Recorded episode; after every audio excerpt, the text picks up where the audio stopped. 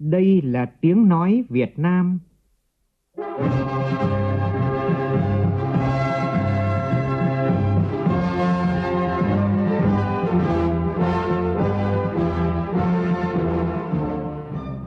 là tiếng nói Việt Nam, phát thanh từ Hà Nội, thủ đô nước Cộng hòa xã hội chủ nghĩa Việt Nam.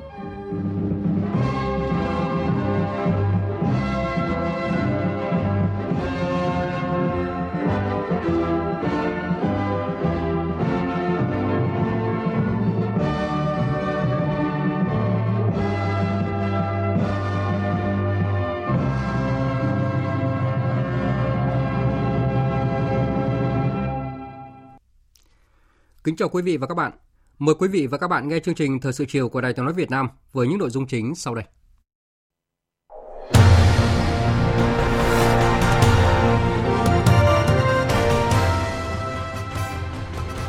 Phát biểu tại Hội nghị Văn hóa Toàn quốc triển khai thực hiện nghị quyết Đại hội đại biểu toàn quốc lần thứ 13 của Đảng, Tổng Bí thư Nguyễn Phú Trọng yêu cầu tiếp tục xây dựng văn hóa thực sự trở thành nền tảng tinh thần vững chắc của xã hội, soi đường cho quốc dân đi.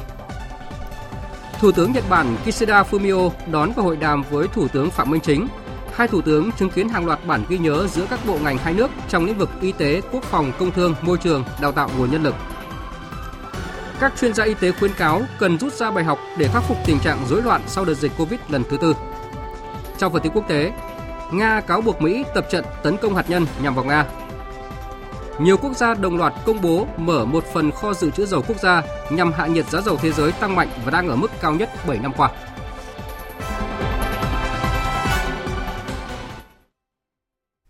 Bây giờ là nội dung chi tiết.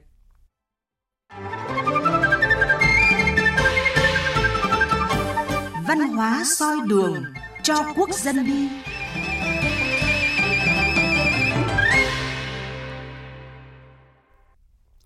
Thưa quý vị và các bạn, sáng nay, Bộ Chính trị, Ban Bí thư Trung Đảng đã tổ chức hội nghị văn hóa toàn quốc triển khai thực hiện nghị quyết Đại hội đại biểu toàn quốc lần thứ 13 của Đảng theo hình thức trực tuyến. Đồng chí Nguyễn Phú Trọng, Tổng Bí thư Ban chấp hành Trung ương Đảng dự và phát biểu chỉ đạo hội nghị. Tham dự hội nghị có các đồng chí nguyên Tổng Bí thư Nông Đức Mạnh, Ủy viên Bộ Chính trị, Chủ tịch nước Nguyễn Xuân Phúc, Chủ tịch Quốc hội Vương Đình Huệ, Thường trực Ban Bí thư Võ Văn Thưởng, nguyên Thường trực Ban Bí thư Trần Quốc Vượng. Phát biểu chỉ đạo hội nghị, Tổng Bí thư Nguyễn Phú Trọng nêu rõ, Đảng ta luôn coi trọng vai trò của văn hóa và hết sức quan tâm đến công tác xây dựng văn hóa trong sự nghiệp đấu tranh, giải phóng dân tộc và xây dựng đất nước, nhất là trong thời kỳ quá độ lên chủ nghĩa xã hội.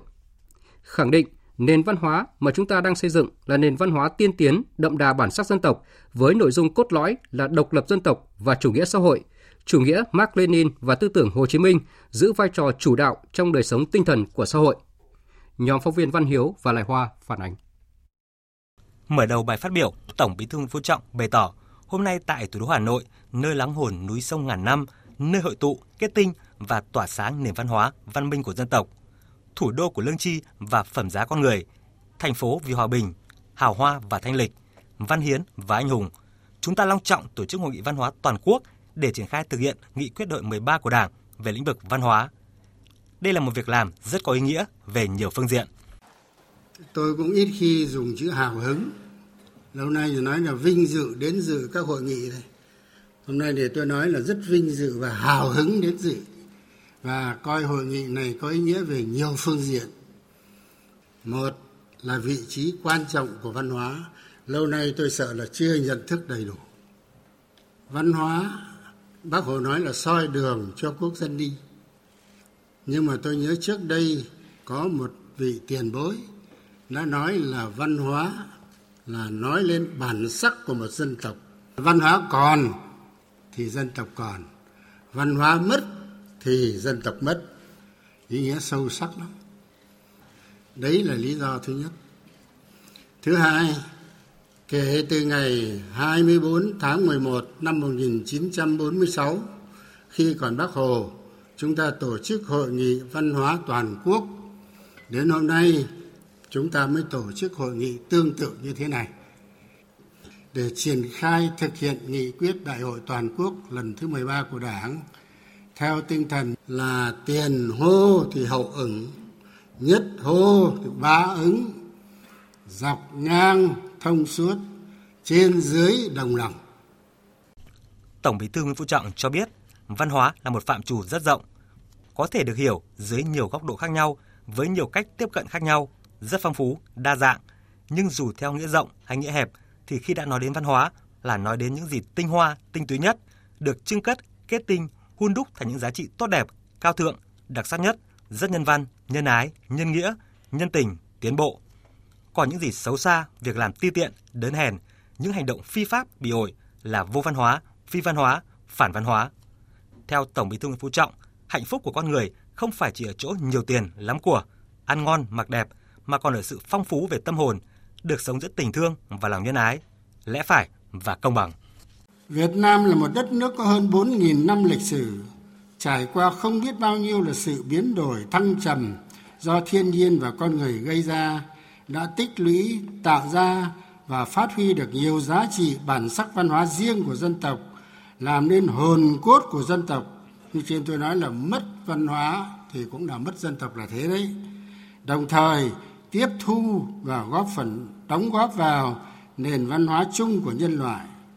nhận thức sâu sắc được vị trí vai trò ý nghĩa tầm quan trọng của văn hóa trong sự phát triển của đất nước ta dân tộc ta cho nên ngay từ trong cương lĩnh chính trị đầu tiên của Đảng năm 1930, Đảng ta đã đề cập đến vấn đề phải phát triển văn hóa của dân tộc. Và năm 1943, khi nước nhà còn chưa giành được độc lập, Đảng ta đã đề ra đề cương văn hóa Việt Nam. Lúc đó đồng chí Tổng Bí thư Trường Trinh là chủ trì cái này. Và tôi xem những bàn thảo lúc bây giờ đồng chí Trường Trinh chữa về cái đề cương văn hóa thế nào hay lắm. Bây giờ vẫn còn lưu giữ lại được từ năm 43 và bây giờ chúng ta đang theo cái cái hướng như vậy. Sau khi điểm lại những thành tựu nổi bật của ngành văn hóa dưới sự lãnh đạo của Đảng, góp phần phát huy vai trò của văn hóa Việt Nam trong việc vừa kiến quốc vừa kháng chiến và bước vào thời kỳ đổi mới đất nước từ năm 1986 đến nay nhằm đáp ứng yêu cầu phát triển bền vững đất nước. Tổng Bí thư Nguyễn Phú Trọng một lần nữa khẳng định: Từ ngày thành lập đến nay, Đảng ta luôn luôn coi trọng vai trò của văn hóa và hết sức quan tâm đến công tác xây dựng văn hóa trong sự nghiệp đấu tranh giải phóng dân tộc và xây dựng đất nước, nhất là trong thời kỳ quá độ lên chủ nghĩa xã hội. Nhận thức của Đảng về văn hóa ngày càng toàn diện, đầy đủ và sâu sắc hơn, cứ từng bước từng bước một. Đảng ta xác định văn hóa là nền tảng tinh thần của xã hội, vừa là mục tiêu, vừa là sức mạnh nội sinh, động lực quan trọng để phát triển đất nước xác định phát triển văn hóa phải đồng bộ hài hòa với tăng trưởng kinh tế và tiến bộ xã hội là một định hướng căn bản của quá trình xây dựng chủ nghĩa xã hội ở Việt Nam, thể hiện tính ưu việt của chế độ ta. Nói sâu sắc, ngắn gọn như bác Hồ vẫn nói là văn hóa soi đường cho quốc dân đi và chúng ta cũng thường nhắc đến câu này. Nền văn hóa mà chúng ta xây dựng là nền văn hóa tiên tiến đậm đà bản sắc dân tộc tôi xin nhấn mạnh là đậm đà bản sắc dân tộc. Nên tại sao nói là dân tộc văn hóa còn thì dân tộc còn? Mà bản sắc văn hóa dân tộc không còn thì không còn dân tộc. Mặc dù vậy bên cạnh những thành tựu đã đạt được tổng bí thư nguyễn phú trọng cũng chỉ rõ chúng ta cần nhìn thẳng vào những hạn chế tồn tại bất cập yếu kém trên lĩnh vực văn hóa tìm ra nguyên nhân và giải pháp để khắc phục trong thời gian tới. Như vai trò của văn hóa trong xây dựng con người chưa được xác định đúng tầm, còn có chiều hướng nặng về chức năng giải trí. Hình như là chỉ ca múa nhạc nhảy hát xem đi xem cho nó giải trí thôi. Không hiểu đây là một cái kênh để mà giáo dục con người, nâng cao cái phẩm chất chính trị, đạo đức, lối sống thông qua cái kênh văn hóa, văn học nghệ thuật này. Chứ không phải chỉ là giải trí đọc cho vui, dỗi thì xem không thì thôi. Như vậy liên quan đến sáng tác sáng tác thế nào để giáo dục được chứ không phải là sáng tác chạy theo mốt bắt chước nước ngoài một cách nhố nhăng, rồi để vui chơi giải trí. Tôi nói thêm nó có đúng không rồi, các đồng chí thảo luận. Phát triển các lĩnh vực văn hóa chưa đồng bộ, còn phiến diện, nặng về hình thức, chưa đi vào chiều sâu thực chất. Thiếu những tác phẩm văn hóa, văn học, nghệ thuật lớn, tầm cỡ, phản ánh được tầm vóc của sự nghiệp đổi mới, có tác dụng tích cực đối với việc xây dựng đất nước, xây dựng con người môi trường văn hóa vẫn bị ô nhiễm bởi các tệ nạn xã hội tham nhũng tiêu cực sự chênh lệch về hưởng thụ văn hóa giữa các vùng các miền còn lớn. Nhấn mạnh phát triển văn hóa là một trong những vấn đề trọng tâm, một nội dung nổi bật trong văn kiện đại hội 13 của Đảng. Đây cũng là lần đầu tiên trong văn kiện đại hội Đảng, Đảng ta đề cập một cách toàn diện và sâu sắc đến lĩnh vực văn hóa, từ chủ đề đại hội đến các quan điểm, mục tiêu, định hướng lớn, nhiệm vụ trọng tâm, đột phá chiến lược. Chính vì vậy, để tiếp tục xây dựng, giữ gìn, chấn hưng và phát triển nền văn hóa của dân tộc, Tổng Bí thư Nguyễn Phú Trọng nêu rõ 6 nhiệm vụ trọng tâm đối với toàn ngành văn hóa. Trong đó, cần tiếp tục khơi dậy mạnh mẽ hơn nữa tinh thần yêu nước, ý chí tự cường, tinh thần đoàn kết, khát vọng phát triển đất nước phồn vinh, hạnh phúc của toàn dân tộc, phát huy cao độ những giá trị văn hóa, sức mạnh và tinh thần công hiến của mọi người dân Việt Nam, tạo nguồn lực nội sinh và động lực đột phá để thực hiện thành công mục tiêu phát triển đất nước đến năm 2025-2030, tầm nhìn đến năm 2045 mà đội 13 của Đảng đã đề ra. Xây dựng con người Việt Nam thời kỳ đổi mới, phát triển, hội nhập với những giá trị chuẩn mực phù hợp gắn với giữ gìn, phát huy những giá trị gia đình Việt Nam, hệ giá trị văn hóa, giá trị của quốc gia dân tộc, kết hợp nhuần nhiễm những giá trị truyền thống với giá trị thời đại là yêu nước, đoàn kết, tự cường, nghĩa tình, trung thực, trách nhiệm, kỳ cương và sáng tạo. Những giá trị ấy được nuôi dưỡng bởi văn hóa gia đình Việt Nam với những giá trị cốt lõi là ấm no, hạnh phúc, tiến bộ, văn minh. Được bồi đắp phát triển bởi nền văn hóa Việt Nam tiên tiến đậm đà bản sắc dân tộc với hệ giá trị dân tộc, dân chủ, nhân văn, khoa học. Trên nền tảng của hệ giá trị quốc gia và cũng là mục tiêu phấn đấu cao cả của dân tộc là hòa bình, thống nhất, độc lập, dân giàu, nước mạnh, xã hội dân chủ, công bằng, văn minh, hạnh phúc. Chỉ rõ những giải pháp cần quyết liệt triển khai trong thời gian tới, Tổng Bí thư Nguyễn Phú Trọng yêu cầu trước hết là tiếp tục nâng cao nhận thức và năng lực lãnh đạo của Đảng, sự quản lý của nhà nước trên lĩnh vực văn hóa để đáp ứng yêu cầu phát triển văn hóa, xây dựng con người Việt Nam trong thời kỳ phát triển kinh tế thị trường, định hướng xã hội chủ nghĩa, đẩy mạnh công nghiệp hóa, hiện đại hóa và hội nhập quốc tế ngày càng sâu rộng. Tiếp tục đổi mới phương thức lãnh đạo của Đảng và sự quản lý của nhà nước nhằm bảo đảm sự thống nhất về tư tưởng và hành động trong xây dựng phát triển văn hóa từ trung ương đến cơ sở.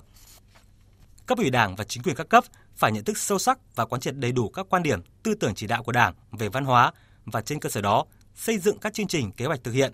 huy động tối đa các nguồn lực để phát triển văn hóa, khắc phục tư tưởng duy kinh tế, chỉ tập trung cho kinh tế mà ít quan tâm đến văn hóa. Phải quán triệt nghiêm túc quan điểm văn hóa phải được đặt ngang hàng với kinh tế, chính trị, xã hội. Bảo đảm gắn kết chặt chẽ và triển khai đồng bộ các nhiệm vụ. Trong đó, phát triển kinh tế là trung tâm, xây dựng đảng là then chốt, phát triển văn hóa là nền tảng tinh thần, bảo đảm quốc phòng, an ninh là trọng yếu thường xuyên. Đây là quan điểm chỉ đạo rất cơ bản, cần phải được triển khai thực hiện nghiêm túc, quyết liệt trong các nhiệm vụ của các ngành, các cấp. Đối với công tác quản lý nhà nước, cần sớm khắc phục tình trạng chậm thể chế hóa đường lối quan điểm chủ trương của Đảng thành luật pháp và các chính sách cụ thể khả thi về phát triển văn hóa, xây dựng con người. Đẩy mạnh công tác sắp xếp lại tổ chức bộ máy quản lý văn hóa từ trung ương đến cơ sở xây dựng và ban hành cơ chế chính sách phù hợp chú ý đến tính đặc thù của hoạt động văn hóa nghệ thuật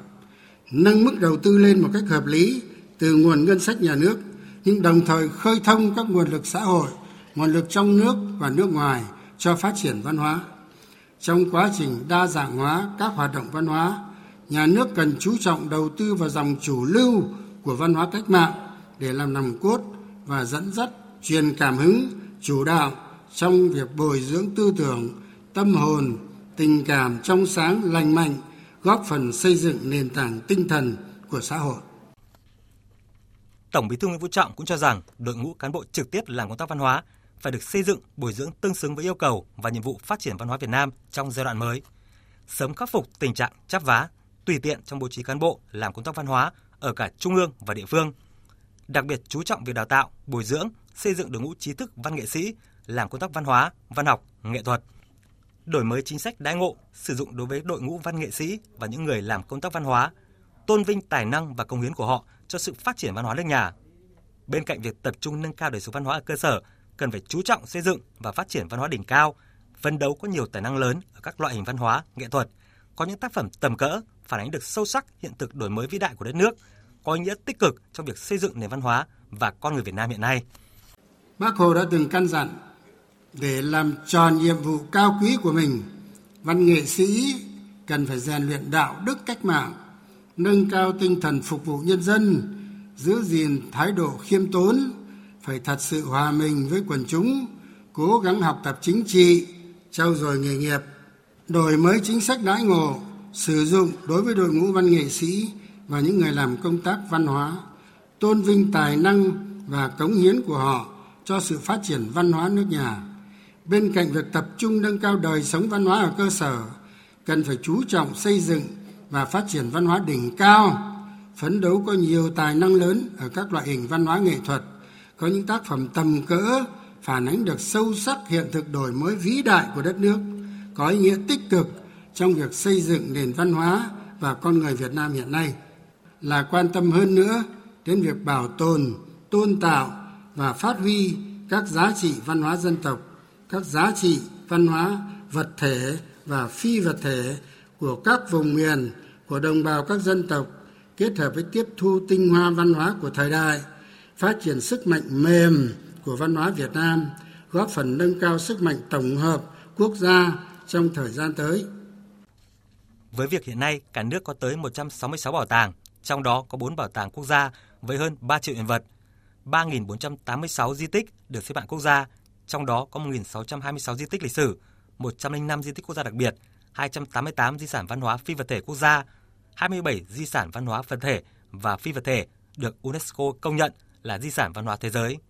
Tổng Bí thư Nguyễn Phú Trọng một lần nữa nhấn mạnh, đây là một tài sản vô cùng quý báu do tổ tiên, cha ông ta mấy nghìn năm để lại, không phải nơi nào cũng có được.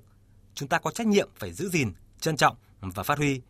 Nếu không là chúng ta có tội với lịch sử, là vong ân bội nghĩa với tổ tiên, cha ông của chúng ta.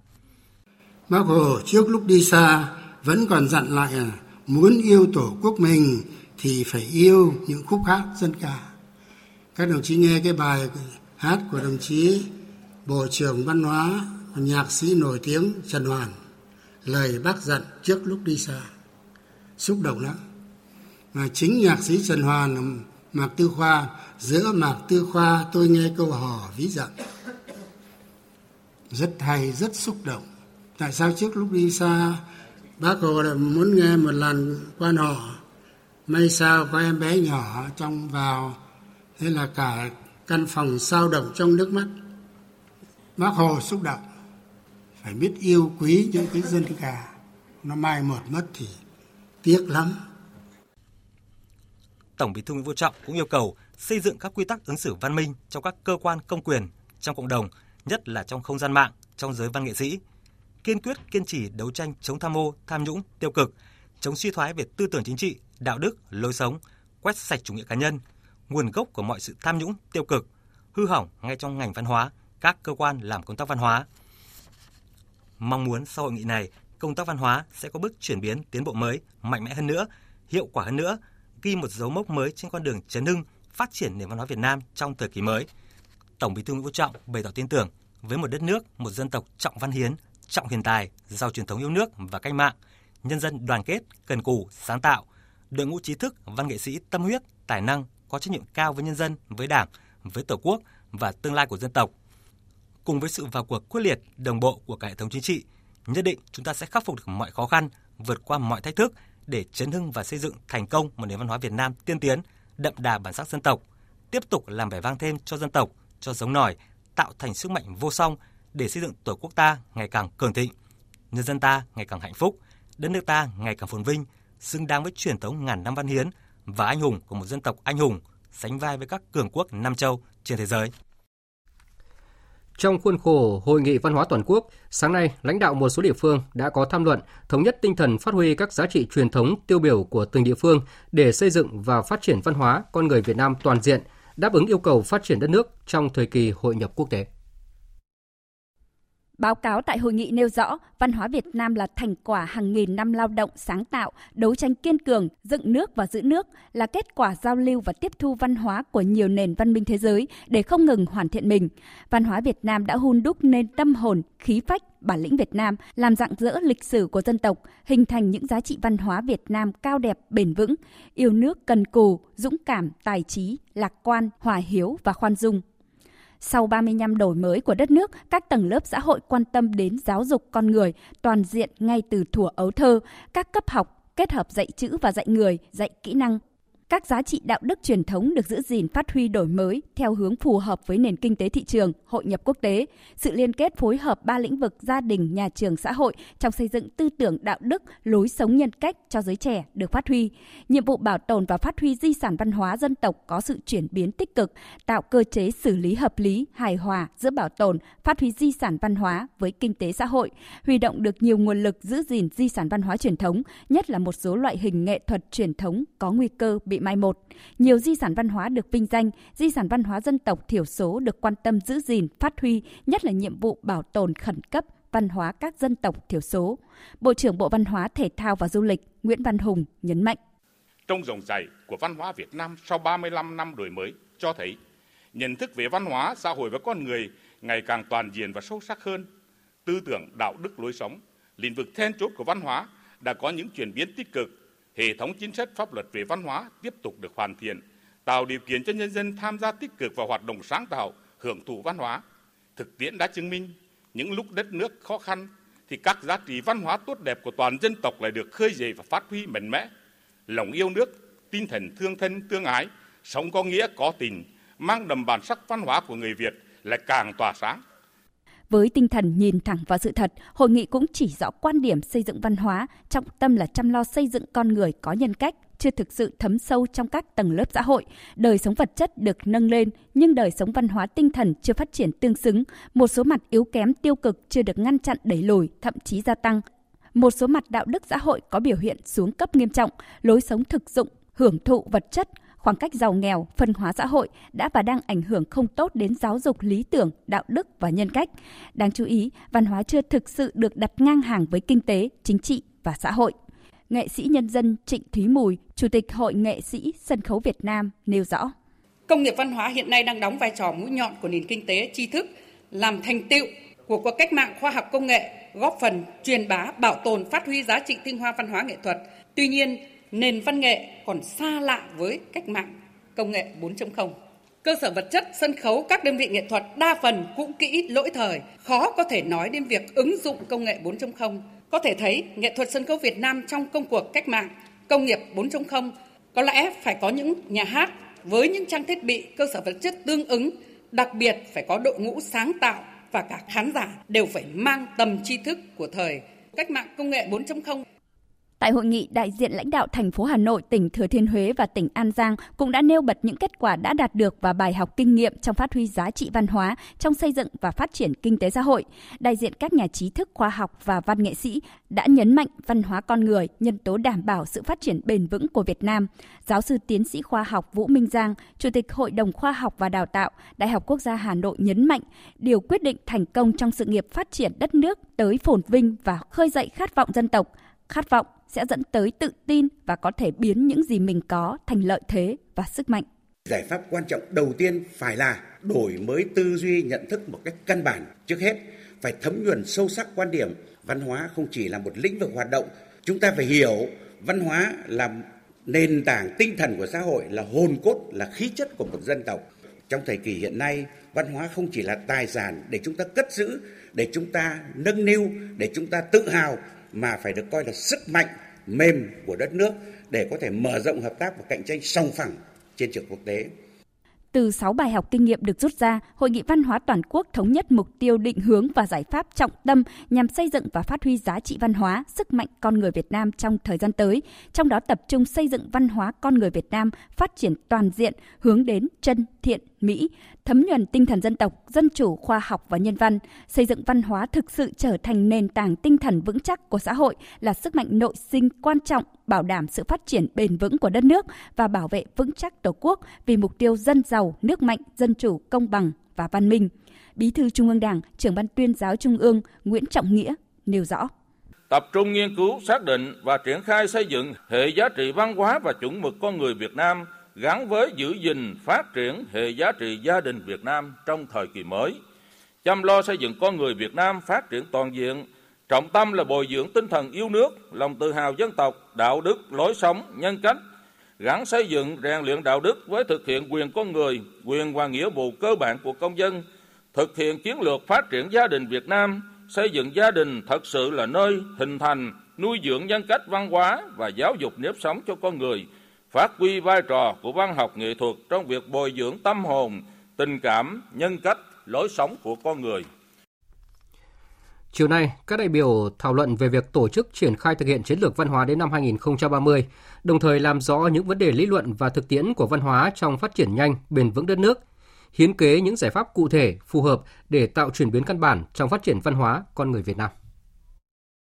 Theo các đại biểu, văn hóa chính là con người, gắn chặt với con người trong mọi khía cạnh của đời sống, chi phối mọi hành vi, thái độ của con người. Giáo sư tiến sĩ Lê Hồng Lý, Chủ tịch Hội Văn học Dân gian Việt Nam chỉ ra thực trạng buông lỏng của văn hóa gia đình xuất phát từ việc phó mặc nuôi dạy con cái cho nhà trường dẫn đến hậu quả không thể lường hết. À, vợ chồng không thống nhất trong việc nuôi dạy con, đứa trẻ mất đi tình cảm gia đình, mất đi lòng yêu thương của bố mẹ, không khí đầm ấm của gia đình với những sinh hoạt bên mâm cơm, chia sẻ những tâm tư, tình cảm của con cái đối với bố mẹ. Chúng bị cô đơn, trầm cảm dẫn đến sự tự kỷ, phá phách. Đứa trẻ mất đi tình yêu thương, lòng vị tha chắc ẩn, không biết đến kính trên nhường dưới, phân biệt thứ bậc, bổn phận, tâm hồn bị chai sạn. Khi lớn lên, ra đời lại đem mối hận của gia đình ra xã hội. Khi đó thì những thế lực thù địch muốn lợi dụng, họ rất dễ dàng nhuộm đen một cách đơn giản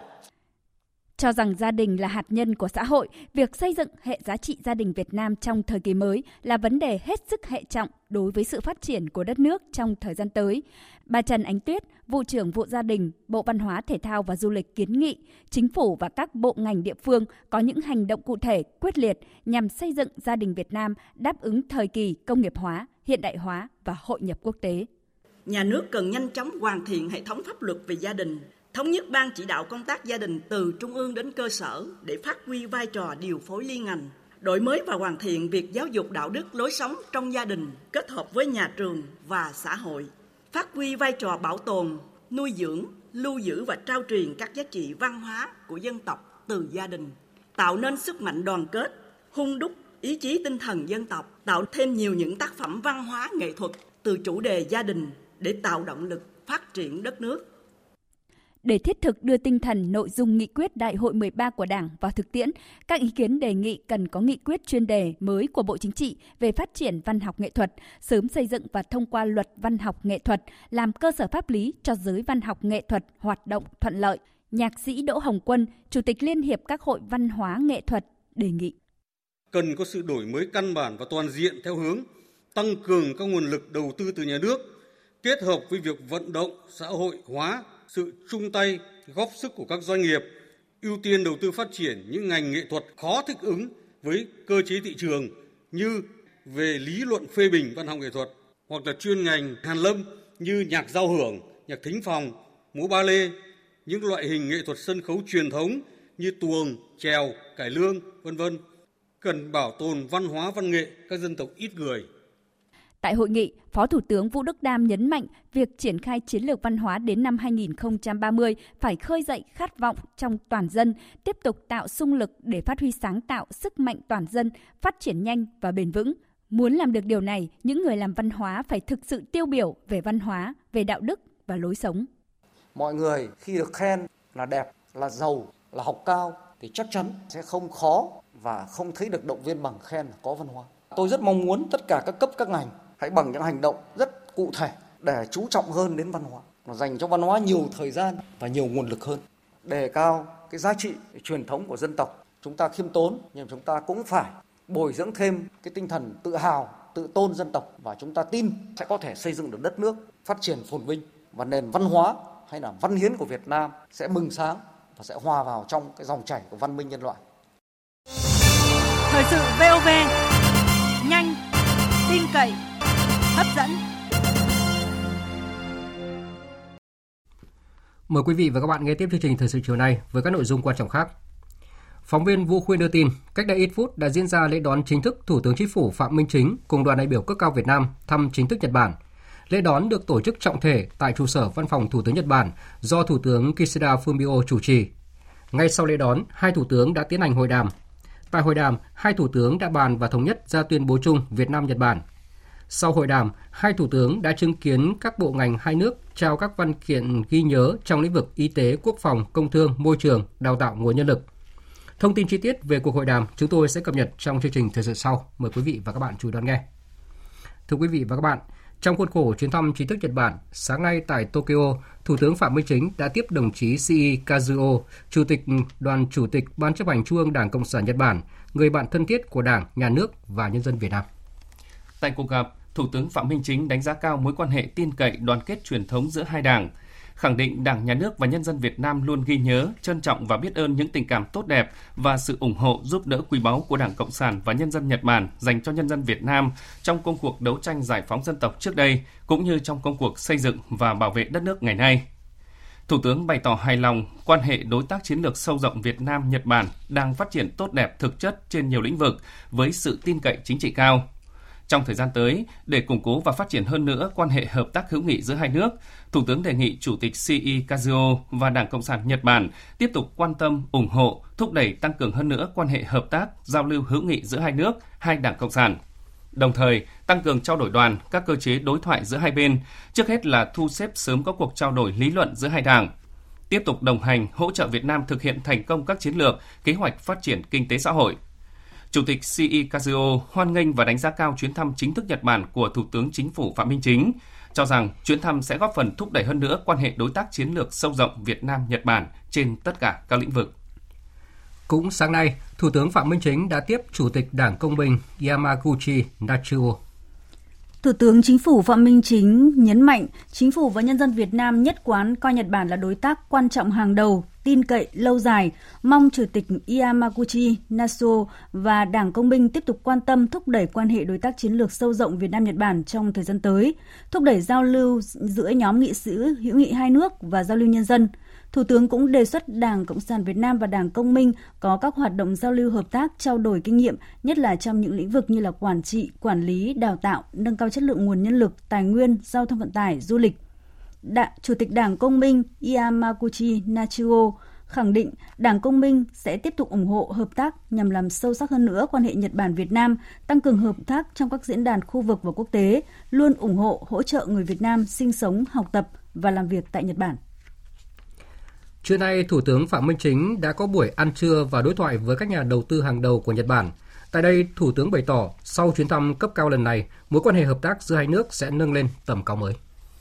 Theo Thủ tướng Phạm Minh Chính, trước đây người Nhật đã để lại cho Việt Nam di sản thế giới Hội An tỉnh Quảng Nam và có thể coi đó là biểu tượng trong quan hệ bang giao hai nước. Nhiều bậc tiền bối của Việt Nam khi tìm đường cứu nước đã nghĩ và tìm đến Nhật Bản. Vì vậy, qua nhiều thăng trầm, mối quan hệ giữa hai nước là lương duyên. Thủ tướng Phạm Minh Chính khẳng định gần 50 năm thiết lập quan hệ ngoại giao có thể khẳng định chưa bao giờ tốt như bây giờ, nhưng trong tương lai còn tốt hơn. Thủ tướng dẫn chứng, Nhật Bản hiện là nước tài trợ ODA lớn nhất cho Việt Nam với gần 27 tỷ đô la, chiếm sấp xỉ 30% số vốn ODA mà chính phủ Nhật Bản dành cho các nước trên thế giới. Thủ tướng cho biết, hai bên đang thảo luận và tin rằng sẽ sớm có một thế hệ ODA mới với nội hàm mới, cách làm mới để nâng cao hơn nữa hiệu quả của vốn ODA.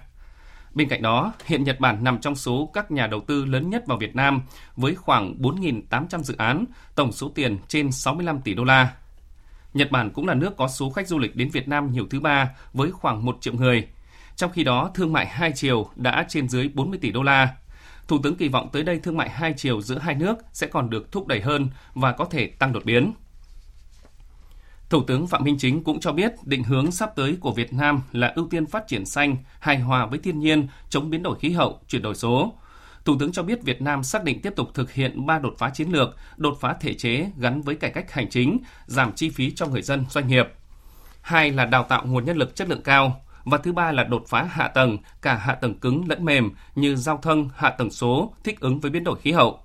Thủ tướng đồng thời nhấn mạnh việc phát triển phải hài hòa với phát triển xã hội, cân bằng các ngành, không đánh đổi môi trường, các vấn đề xã hội để chạy theo phát triển kinh tế đơn thuần. Trong đó, coi con người là trung tâm, động lực là mục tiêu của sự phát triển. trả lời các câu hỏi cụ thể về những nội dung mà nhà đầu tư Nhật quan tâm như là chính sách đất đai cho hạ tầng, giao thông đường sắt, định hướng phát triển các ngành năng lượng, đô thị thông minh. Thủ tướng cho biết phát triển đô thị là động lực thúc đẩy tăng trưởng. Đã có chủ trương quy hoạch đất trong 5 đến 10 năm tới sẽ nhiều hơn 5 10 năm trước. Thủ tướng nhấn mạnh về nguồn lực đất đai, Việt Nam không phân biệt nhà đầu tư công hay tư, miễn là tuân thủ luật pháp, bình đẳng để nguồn lực phát huy hiệu quả. Liên quan đến dự thảo quy hoạch điện 8, Thủ tướng cho biết chính phủ đang lấy ý kiến của các nhà khoa học, doanh nghiệp để hoàn thiện, tính toán kỹ về cơ cấu nguồn, truyền tải, phân phối và sử dụng hiệu quả. Nhưng mục tiêu ưu tiên phát triển năng lượng tái tạo là rất rõ, bởi đây là xu thế của thế giới, đồng thời là nguồn lực mà Việt Nam rất có lợi thế. Việt Nam đang hoàn thiện cơ chế đấu thầu, đấu giá, làm sao để theo thị trường, tạo thuận lợi nhất cho nhà đầu tư. Trước đó, Thủ tướng Phạm Minh Chính cũng đã tiếp lãnh đạo nhiều tập đoàn kinh tế của Nhật Bản đang có ý định đầu tư vào Việt Nam trên nhiều lĩnh vực như là giao thông, bất động sản, năng lượng, y tế và giáo dục.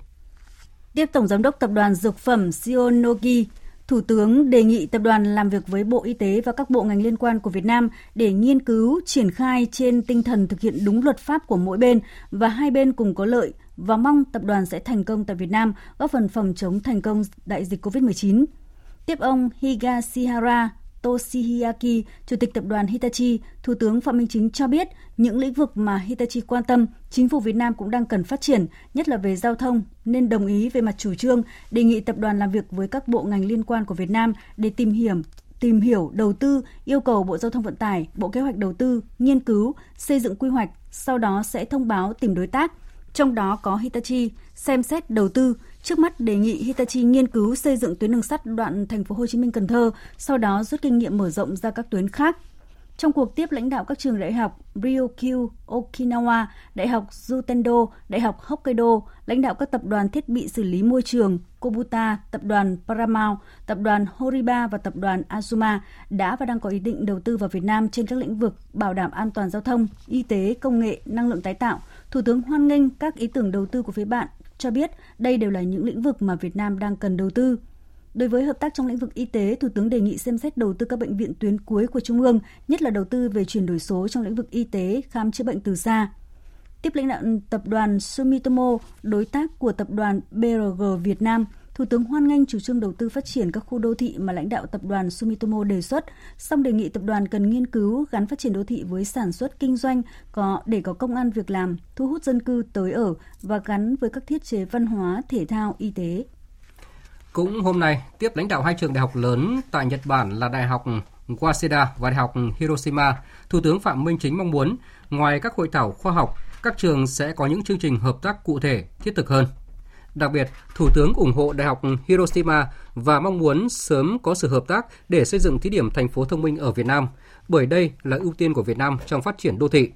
Cùng với đó, người đứng đầu chính phủ Việt Nam cam kết sẽ giới thiệu để nhà trường làm việc với Bộ Kế hoạch Đầu tư nhằm hợp tác thí điểm về vấn đề quản trị công theo kinh nghiệm của Nhật Bản. Chuyển sang các nội dung đáng chú ý khác. Chiều nay, đồng chí Lê Hoài Trung, Ủy viên Trung ương Đảng, trưởng ban đối ngoại Trung ương và đồng chí Tống Đào, Ủy viên Trung ương Đảng, trưởng ban liên lạc đối ngoại Trung ương Đảng Cộng sản Trung Quốc đồng chủ trì hội nghị trực tuyến giới thiệu kết quả hội nghị Trung ương 4 khóa 13 Đảng Cộng sản Việt Nam và hội nghị Trung ương 6 khóa 19 Đảng Cộng sản Trung Quốc. Phóng viên Văn Hiếu đưa tin. Tại hội nghị, đồng chí Lê Hoài Trung chúc mừng thành công của nghị Trung ương 6 khóa 19 Đảng Cộng sản Trung Quốc, đánh giá cao ý nghĩa và tầm vóc quan trọng của nghị nhất là trong bối cảnh Đảng Cộng sản Trung Quốc kỷ niệm 100 năm thành lập, khẳng định Đảng và Nhà nước Việt Nam luôn quan tâm và tin tưởng rằng Đảng và nhân dân Trung Quốc sẽ kế thừa truyền thống lịch sử vẻ vang, tiếp tục đạt được những thành tựu to lớn mới trong công cuộc xây dựng chủ nghĩa xã hội đặc sắc Trung Quốc.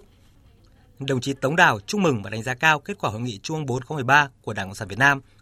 khẳng định sự ủng hộ và tin tưởng Đảng và Nhà nước Việt Nam sẽ thực hiện thắng lợi nghị quyết đội 13. Dịp này, hai bên đánh giá cao những tiến triển tích cực trong quan hệ hai đảng, hai nước trong thời gian qua, trao đổi về các hoạt động hợp tác trong thời gian tới, trong đó có việc tiếp tục xây dựng đường biên giới trên bộ hòa bình, hữu nghị, phát triển, thúc đẩy hợp tác, kiểm soát tốt bất đồng trên biển, góp phần đưa quan hệ hữu nghị hợp tác giữa hai đảng, hai nước và nhân dân hai nước tiếp tục giành được những thành quả to lớn hơn nữa trong giai đoạn mới. Với chủ đề tái khởi động truyền thông vì con người, hành tinh và hòa bình, Chiều nay, Hiệp hội Phát thanh Truyền hình Châu Á Thái Bình Dương ABO đã khai mạc Đại hội đồng ABO và các cuộc họp liên quan lần thứ 58 theo hình thức trực tuyến. Đây là lần thứ hai ABU tổ chức đại hội đồng theo hình thức trực tuyến do đại dịch COVID-19 diễn biến phức tạp tại nhiều quốc gia. Hơn 6, 620 đại biểu tham dự phiên họp, trong đó có Đài Tiếng Nói Việt Nam. Tin của phóng viên Quỳnh Hoa. Tại lễ khai mạc Đại hội đồng ABU lần thứ 58, ông Javad Motagi, Tổng thư ký Hiệp hội Phát thanh Truyền hình châu Á Thái Bình Dương ABU có bài trình bày quan trọng, thông báo và đánh giá kết quả hoạt động nổi bật ABU đã đạt được trong một năm qua. Nhấn mạnh về hướng phát triển của các đài phát thanh truyền hình trong bối cảnh dịch bệnh COVID-19 tiếp tục diễn biến phức tạp, ông Javad Motagi, Tổng thư ký Hiệp hội Phát thanh Truyền hình châu Á Thái Bình Dương cho biết. Dịch bệnh COVID-19 đã thay đổi thế giới, thay đổi cách chúng ta sống, cách chúng ta làm việc. Những người làm truyền thông chúng ta có nhiệm vụ giành được sự tin tưởng của công chúng. Để biến thách thức thành cơ hội thì cần sự hợp tác với nhau giữa các cơ quan phát thanh, truyền hình trong khu vực. Chúng ta đã học được rằng chúng ta cần minh bạch, rõ ràng và có trách nhiệm trước công chúng. Chúng ta cũng học được rằng chúng ta phải tiếp tục phục vụ công chúng trong bối cảnh khủng hoảng này. Và tôi tin tưởng rằng, từ góc nhìn của ABU, COVID-19 đã đặt chúng ta vào một tình huống khiến chúng ta phối hợp chặt chẽ hơn với các thành viên của mình. Đại hội đồng ABU lần thứ 58 năm 2021 do ABU tổ chức theo hình thức trực tuyến từ ngày 9 tháng 11 đến ngày 26 tháng 11 với nhiều phiên họp nội dung, kỹ thuật, nhóm thể thao, nhóm phát thanh, ban chương trình và kỹ thuật diễn đàn phụ nữ trên sóng hội thảo quản lý chất lượng, nhóm chiến lược và các sự kiện bên lề như là lễ trao giải ABU, liên hoan tiếng hát truyền hình ABU. Bên cạnh những bản báo cáo đánh giá hoạt động đã thực hiện được trong năm của các ban chức năng ABU, các phiên họp đều dành thời lượng cho một số đài thành viên chia sẻ kinh nghiệm thực tế sản xuất các chương trình phát thanh truyền hình hiệu quả trong thời kỳ đại dịch và các sản phẩm truyền thông thu hút công chúng. Thích ứng để bình thường mới. Thích ứng để bình thường mới.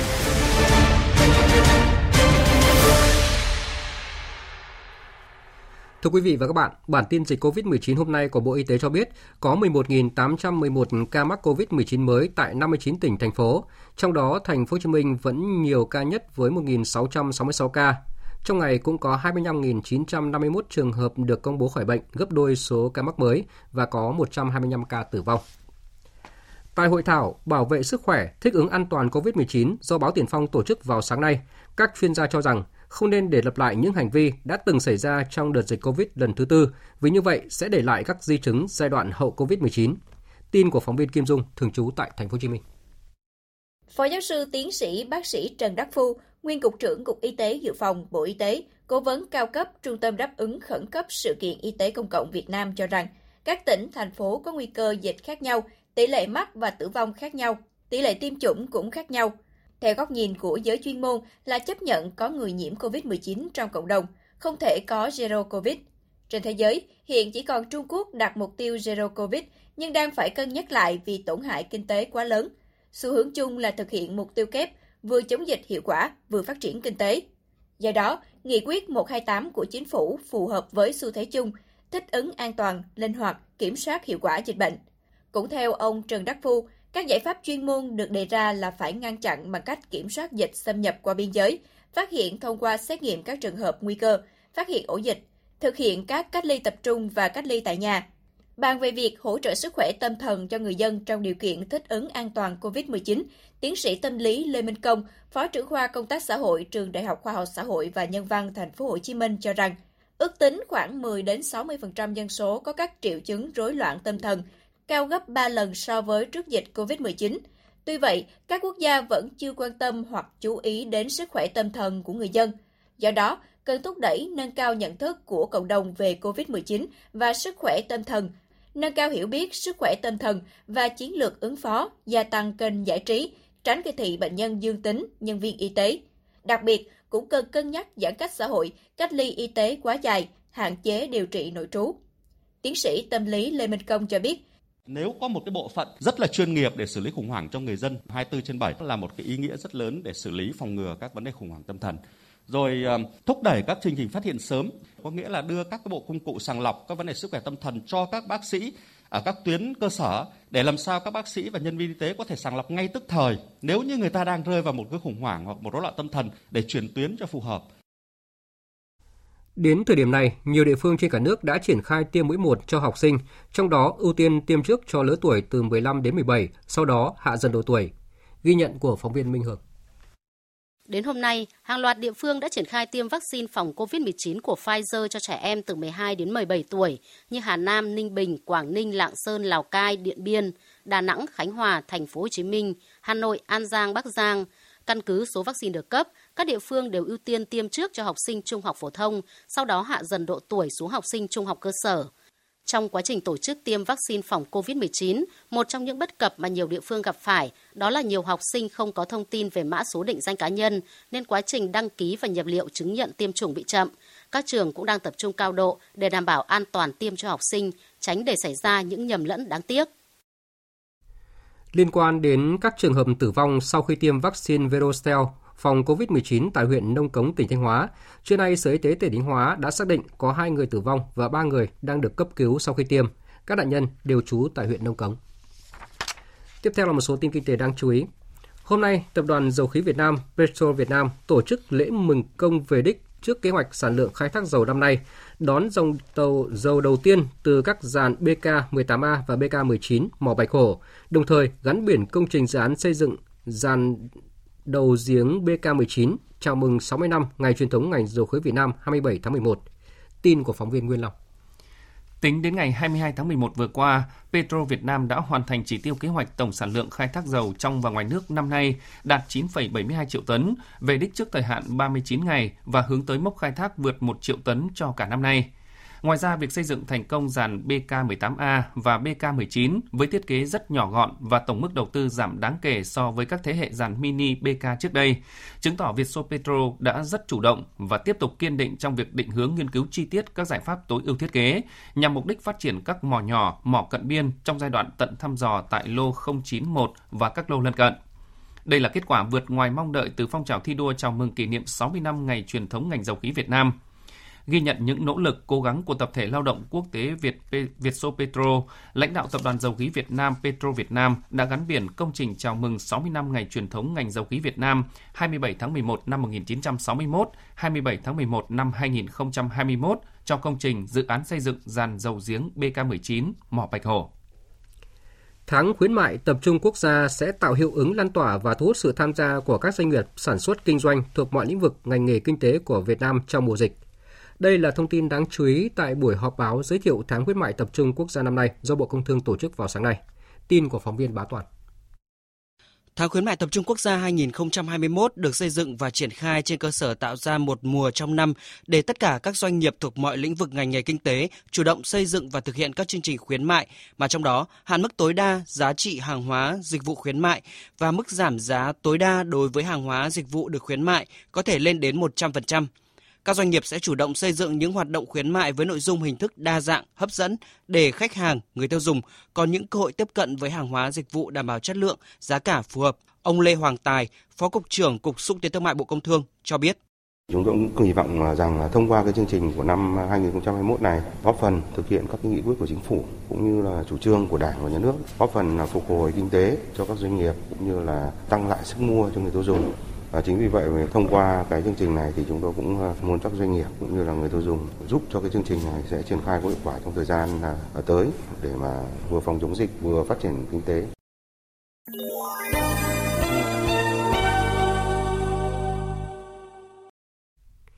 Quý vị và các bạn đang nghe chương trình Thời sự chiều của Đài Tiếng nói Việt Nam. Thưa quý vị và các bạn, được tin xảy ra vụ hỏa hoạn ngày 22 tháng 11 và tai nạn đường bộ nghiêm trọng tại Bulgaria ngày 23 tháng 11 khiến nhiều người Bulgaria và Bắc Macedonia bị thương vong. Chủ tịch nước Nguyễn Xuân Phúc đã gửi điện thăm hỏi đến Tổng thống Bulgaria Rumen Radev và Tổng thống Bắc Macedonia Stevo Pendarovsky. Tiếp theo là một số tin thế giới đáng chú ý. Khủng hoảng di cư tại biên giới Belarus bắt đầu có những dấu hiệu hạ nhiệt khi một dòng người từ Trung Đông, châu Phi và Afghanistan đổ về đây ít dần đi. Các chuyến bay hồi hương người di cư cũng đã được lên kế hoạch. Tuy nhiên, bất đồng giữa Belarus và châu Âu về sự việc vẫn còn quá lớn và chưa thể giải quyết trong một sớm một chiều. Tổng hợp của biên tập viên Đình Nam.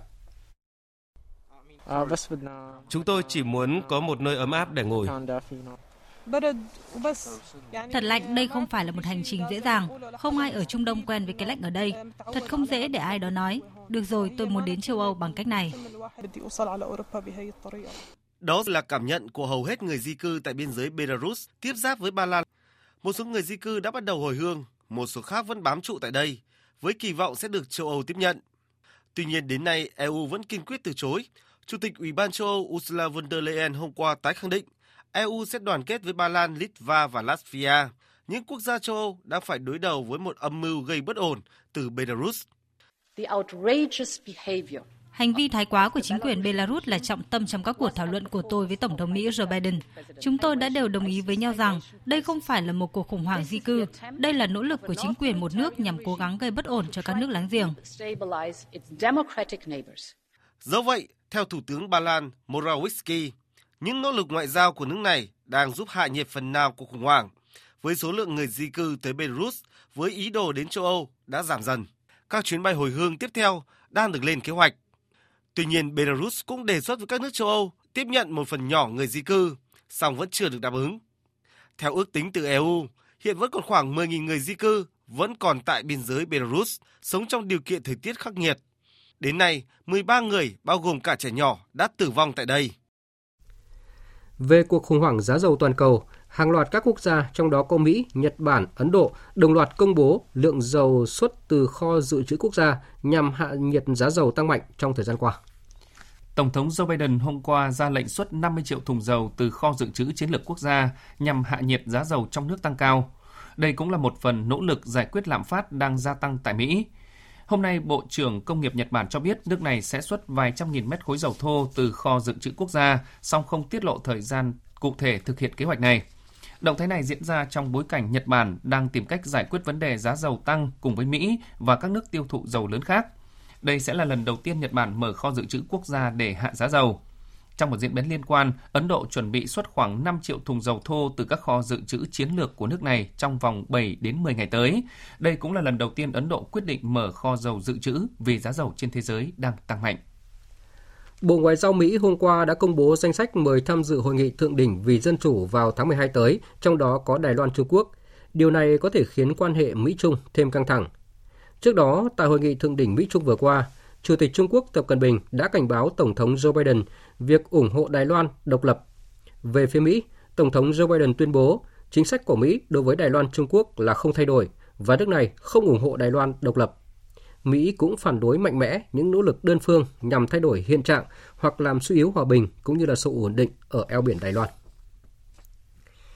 Trong cuộc hội đàm với Bộ trưởng Quốc phòng Trung Quốc vào hôm qua, Bộ trưởng Quốc phòng Nga Sergei Shoigu cho biết, quân đội Nga đang ghi nhận sự gia tăng đáng kể hoạt động của máy bay ném bom chiến lược của không quân Mỹ ở khu vực lân cận biên giới Liên bang Nga. Tin của phóng viên Anh Tú, thường trú tại Liên bang Nga. Theo Bộ trưởng Quốc phòng Sergei Shoigu, Nga ghi nhận mức độ tăng cường đáng kể của các hành động máy bay ném bom chiến lược Mỹ gần biên giới Nga. Trong tháng qua, khoảng 30 phi vụ đã được thực hiện gần biên giới Nga, gấp 2,5 lần so với cùng kỳ năm ngoái. Trong các lần xuất kích, các phi hành đoàn của máy bay Mỹ cũng đang thực hành tiếp cận tuyến sử dụng tên lửa hành trình với một cuộc tấn công có điều kiện. Bộ trưởng Shoigu nhấn mạnh rằng trong mọi trường hợp, lực lượng phòng không của Nga phát hiện kịp thời máy bay ném bom chiến lược của Mỹ, thiết lập giám sát liên tục và thực hiện các biện pháp ngăn chặn sự cố. Những hành động như vậy gây ra mối đe dọa không chỉ đối với Nga mà còn đối với Trung Quốc. Đó là lý do tại sao sự phối hợp của hai nước đang trở thành một yếu tố ổn định trong các vấn đề thế giới. Sự phát triển tương tác như vậy đặc biệt quan trọng trong bối cảnh hỗn loạn địa chính trị ngày càng gia tăng và khả năng xung đột gia tăng. Tập bản thảo viết tay của nhà vật lý vĩ đại người Đức Einstein về thuyết tương đối đã lập kỷ lục đấu giá khi được trả giá tới 11 triệu 600 nghìn euro, tương đương khoảng 13 triệu đô la Mỹ, tại một phiên đấu giá ở thủ đô Paris của Pháp vào hôm qua. Đây là mức giá cao nhất được trả cho một bản viết tay của nhà khoa học thiên tài này. Mức giá ước tính ban đầu chỉ khoảng 2 đến 3 triệu euro. Einstein qua đời vào năm 1955 ở tuổi 76 là một trong những nhà vật lý lý thuyết vĩ đại nhất mọi thời đại. Thuyết tương đối của ông đã tạo ra cuộc cách mạng trong lĩnh vực nghiên cứu vật lý. Ông cũng đã có những đóng góp quan trọng cho lý thuyết cơ học lượng tử và được trao giải Nobel vật lý vào năm 1921. Thưa quý vị và các bạn, Liên đoàn bóng đá Đông Nam Á mới đây thông báo giải bóng đá U23 Đông Nam Á 2022 sẽ được tổ chức vào tháng 2 tại Campuchia. Ông Trần Quốc Tuấn, Phó Chủ tịch Thường trực Liên đoàn bóng đá Việt Nam cho biết, đội tuyển U23 Việt Nam sẽ tham dự giải đấu này. Giải ban đầu lên lịch vào cuối năm 2021, nhưng do SEA Games 31 lùi lịch sang tháng 5 năm 2022, giải đấu này cũng lùi lịch theo. Đây là lần thứ hai liên tiếp Campuchia đăng cai tổ chức giải U22, U23 Đông Nam Á. Đây cũng là bước chuẩn bị của quốc gia này cho việc tổ chức SEA Games 32 vào năm 2023. Mới đây, ông Trần Quốc Tuấn, Phó Chủ tịch Thường trực Liên đoàn bóng đá Việt Nam, đã được Liên đoàn bóng đá Đông Nam Á AFF bổ nhiệm vào ban điều hành và xử lý các vấn đề khẩn cấp tại AFF Cup 2020. Ban điều hành và xử lý các vấn đề khẩn cấp tại AFF Cup 2020 gồm 5 thành viên, do Chủ tịch AFF khi F. Samet làm trưởng ban sẽ nắm vai trò chính trong việc chỉ đạo và đưa ra các quyết định liên quan đến các vấn đề phát sinh trong tiến trình tổ chức AFF Cup 2020. Hôm nay tại nhà thi đấu Thái Sơn Nam, quận 8, thành phố Hồ Chí Minh tiếp tục sôi động với 5 cặp đấu thuộc lượt trận 14 giải Futsal HD Bank vô địch quốc gia 2021. Ở hai trận đấu sớm, Savinex Khánh Hòa hòa Thái Sơn Bắc hai đều, Thái Sơn Nam đánh bại Quảng Nam 4-0. Đây là trận thắng thứ 12 của Thái Sơn Nam tại giải đấu năm nay và họ tiếp tục dẫn ngôi đầu bảng xếp hạng với 37 điểm. Trận đấu sau đó, Hiếu Hoa Đà Nẵng vượt qua Hưng Gia Khang Đắk Lắk 2-1. Hai cặp đấu còn lại trong ngày là cuộc đọ sức giữa Sahako với Tân Hiệp Hưng và Cao Bằng với ZBit Sài Gòn. Cũng trong ngày hôm nay, giải bơi lặn vận động viên xuất sắc quốc gia khai mạc tại khu thể thao dưới nước, Trung tâm Thể thao Quảng Ninh.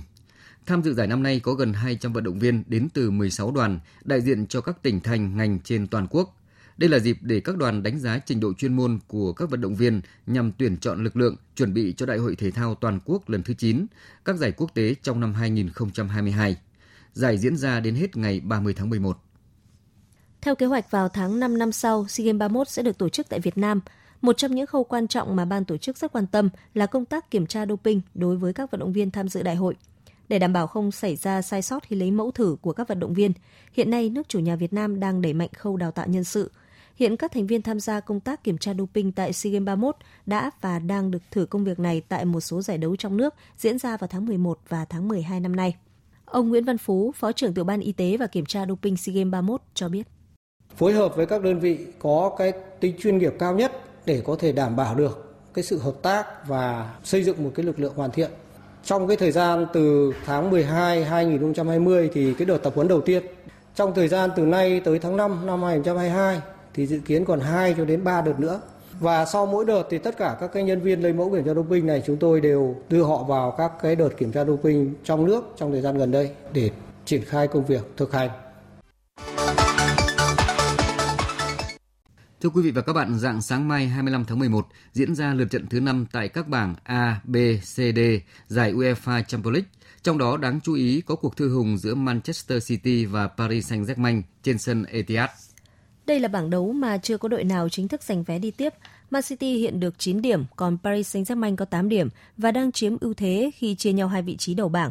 Đội nào giành chiến thắng ở trận này sẽ đoạt vé vào vòng sau mà không cần quan tâm đến kết quả ở lượt đấu cuối. Vì vậy, cả hai đều đang rất quyết tâm. Huấn luyện viên Pep Guardiola bên phía Man City cho rằng Tôi có cảm giác việc vào vòng 16 đội ngày càng khó hơn qua mỗi mùa giải. Paris Saint-Germain là đội bóng được đầu tư mạnh và có một huấn luyện viên giỏi như Pochettino. Họ là ứng cử viên của chức vô địch. Đó là áp lực đối với chúng tôi, là huấn luyện viên hay cầu thủ. Bạn luôn muốn thắng mọi trận đấu. Chúng tôi luôn chiến đấu đến cùng và sẽ cố gắng thắng trận đấu ngày mai.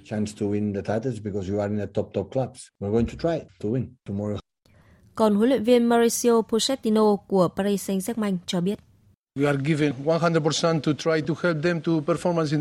Chúng tôi sẽ chơi với 100% khả năng và thể hiện những gì tốt nhất.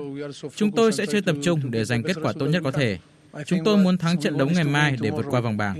Tôi nghĩ để vượt qua vòng loại, chúng tôi nên đứng nhất bảng hơn là đứng thứ hai. Tại bảng B, Liverpool tiếp FC Porto. Đại diện của bóng đá Anh đã sớm có vé đi tiếp, nên trận đấu này chỉ có ý nghĩa với đội bóng đến từ Bồ Đào Nha. Porto đang cạnh tranh suất còn lại của bảng B để vào vòng sau với Atletico Madrid và AC Milan. Ở lượt đấu này, AC Milan làm khách của Atletico Madrid. Ở bảng C, sau khi Ajax có vé đi tiếp thì Sporting và Borussia Dortmund đang cạnh tranh suất còn lại và ở lượt đấu này, hai đội gặp nhau trên sân của Sporting. Còn tại bảng D, Real Madrid có chuyến làm khách trên sân của Sheriff và nếu giành chiến thắng, Real sẽ chiếm suất vào vòng sau, trong khi Inter Milan tiếp Shakhtar Donetsk. Dự báo thời tiết Phía Tây Bắc Bộ, đêm có mưa mưa nhỏ rải rác, sau có mưa vài nơi, trưa chiều hừng nắng gió nhẹ, đêm và sáng trời rét có nơi rét đậm, nhiệt độ từ 14 đến 23 độ. Phía Đông Bắc Bộ có mưa nhỏ vài nơi, trưa chiều trời nắng, gió Đông Bắc cấp 2, cấp 3, đêm và sáng trời rét, vùng núi có nơi rét đậm, nhiệt độ từ 14 đến 24 độ. Khu vực từ Thanh Hóa đến Thừa Thiên Huế, phía Bắc có mưa vài nơi, phía Nam Quảng Trị đến Thừa Thiên Huế có mưa, có nơi mưa vừa mưa to, gió Bắc đến Tây Bắc cấp 3, phía Bắc đêm và sáng trời rét, phía Nam trời lạnh, nhiệt độ từ 16 đến 23 độ. Khu vực từ Đà Nẵng đến Bình Thuận có mưa rào và rông rải rác, cục bộ có mưa vừa, mưa to. Riêng phía Bắc đêm có mưa vừa, có nơi mưa to, gió Đông Bắc cấp 3, phía Bắc trời lạnh, nhiệt độ từ 22 đến 30 độ. Tây Nguyên có mưa rào và rông vài nơi, gió Đông Bắc đến Đông cấp 3, nhiệt độ từ 19 đến 29 độ. Nam Bộ có mưa rào và rông vài nơi, gió Đông Bắc đến Đông cấp 3, nhiệt độ từ 23 đến 34 độ. Khu vực Hà Nội có mưa nhỏ vài nơi, trưa chiều trời nắng, gió Đông Bắc cấp 2, cấp 3, trời rét, nhiệt độ từ 14 đến 24 độ. Dự báo thời tiết biển, Bắc và Nam Vịnh Bắc Bộ có mưa rào và rông vài nơi, gió Đông Bắc cấp 4, cấp 5. Vùng biển từ Quảng Trị đến Quảng Ngãi, Bình Định đến Ninh Thuận và vùng biển từ Bình Thuận đến Cà Mau có mưa rào rải rác và có nơi có rông. Trong mưa rông có khả năng xảy ra lốc xoáy. Gió Đông Bắc cấp 6, giật cấp 7, cấp 8, biển động. Ngày mai, gió giảm dần. Vùng biển từ Cà Mau đến Kiên Giang có mưa rào và rông rải rác, gió Đông Bắc đến Đông cấp 4, cấp 5.